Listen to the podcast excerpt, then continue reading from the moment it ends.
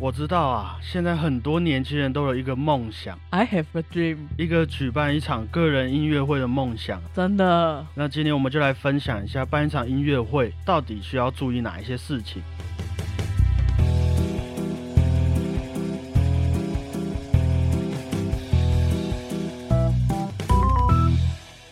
大家好，我是小胖 Blue Tom。大家好，我是欧亮果鹏。身为一个为了古典音乐和艺术文化奉献的 Podcast 频道，嗯，我们一直以来也都分享了许多，不管是我们自身自省上啊，或是音乐上相关的小故事，还有小建议，嗯，全部的种种加起来啊，也是为了能够有一场又一场感动人心，而且座无虚席的演出嘛。真的，那在这些看起来光鲜亮丽的演出底下，除了我们平常说最重要的表演者还有观众以外，还有一批人物是大家常常会忽略、会视为理所当然的角色。嗯，那就是让一场音乐会从无到有的一个行政团队。幕后推手。那这个行政团队呢，有可能是一群人，也有可能只有一个人，那甚至是表演者自己本身。嗯，那今天我们就以一个举办或是参与过大大小小可能有一百场音乐会的小小过来人，来聊聊开一场音乐会需要具体执行哪一些事情。嗯，来吼，首先，至于一场音乐会来说啊，我觉得第一点也是最重要的一点，就是为什么要开这场音乐会。没错。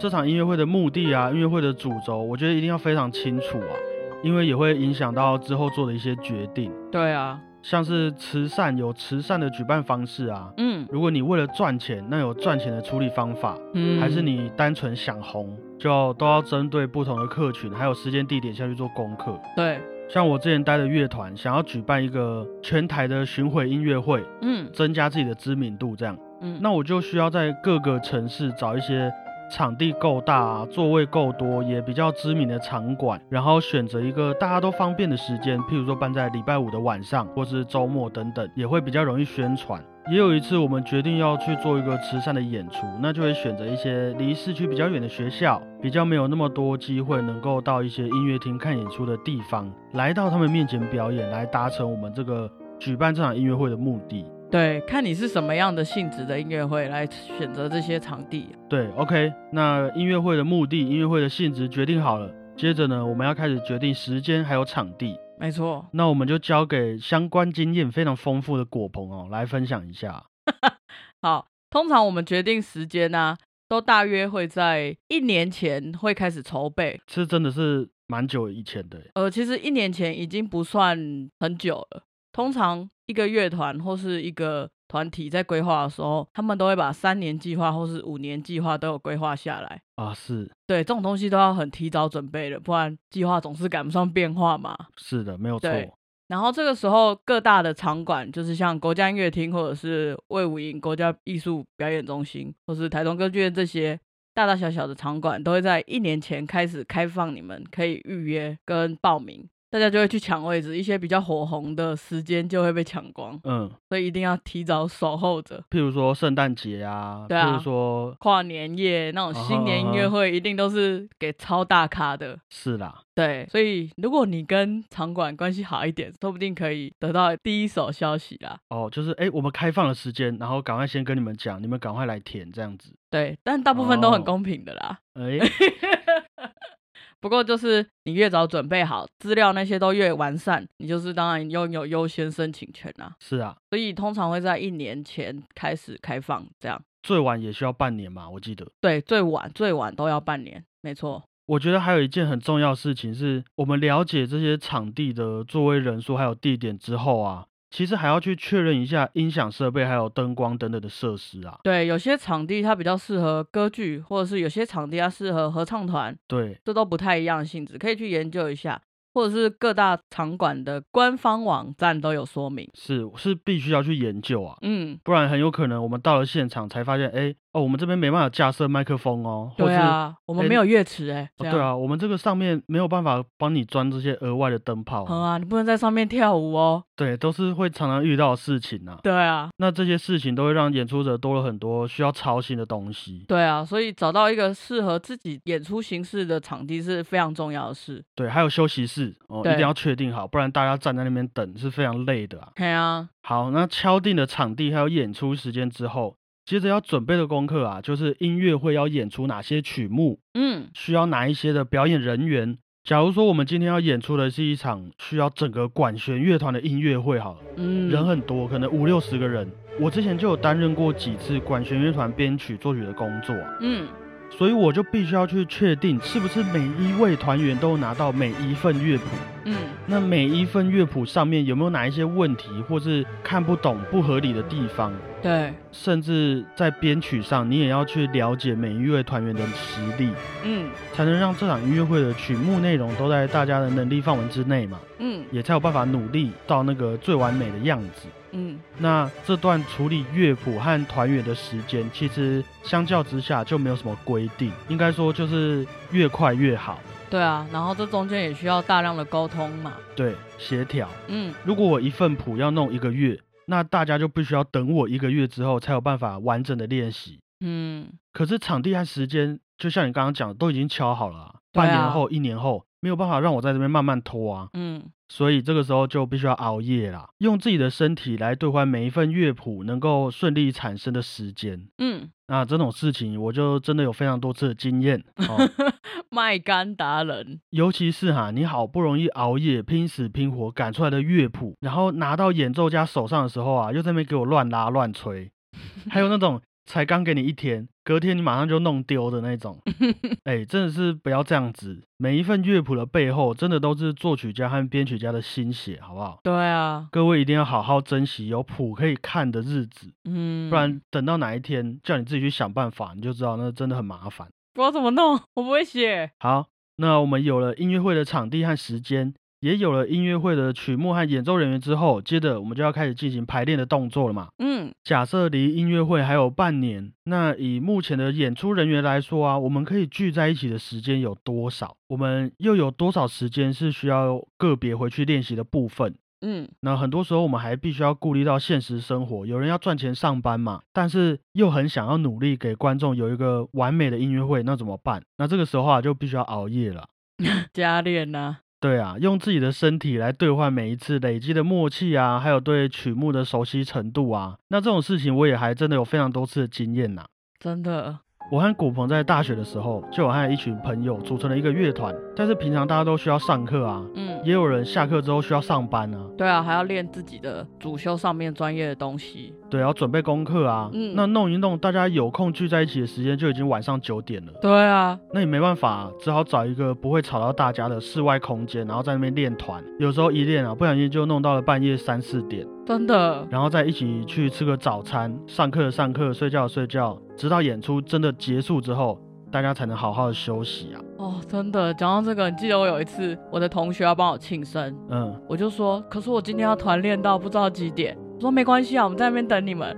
他们就从十二点开始要帮我准备庆生，再等我，然后等到我练完三点，他们还是有帮我庆生呢，我真的很感动，真的很感动。也很拍谁。那在这种辛苦的状况底下啊，我也印象很深刻，可能还会有人给我把乐谱弄不见啊。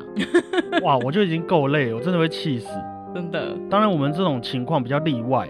不过，每一场音乐会的排练时间的确会直接的影响到音乐会的品质。嗯，那要怎么在经济压力还有音乐会的完整度之间找到一个平衡？那也是这些演奏家每一场音乐会都必须要去承担的责任啦。对啊，好，我就不多说。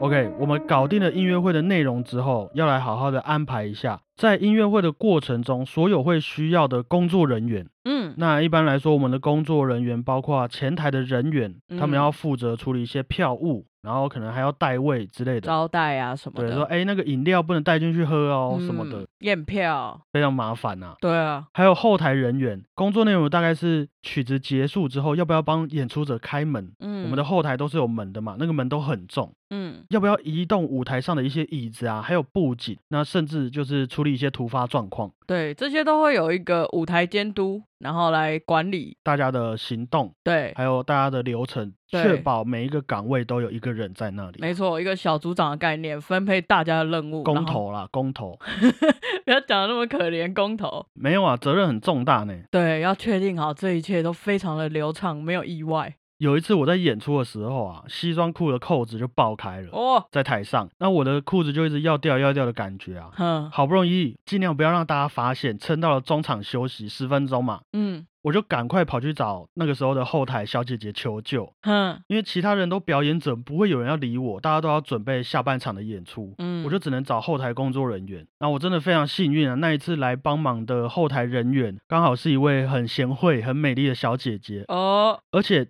她还刚好有带针线。天哪，哇！于是我就这样得救啦，穿上那位小姐姐帮我缝好的西装裤，成功演完那一次的音乐会。我跟你讲，后台们的小姐姐、小哥哥都是要帮大家处理所有临时的状况。有一次我们在表演的时候，需要用到一个舞台道具，它是一只皮卡丘，然后我们有订了嘛，结果货运 delay 没有来，嗯，后来我们想说怎么办？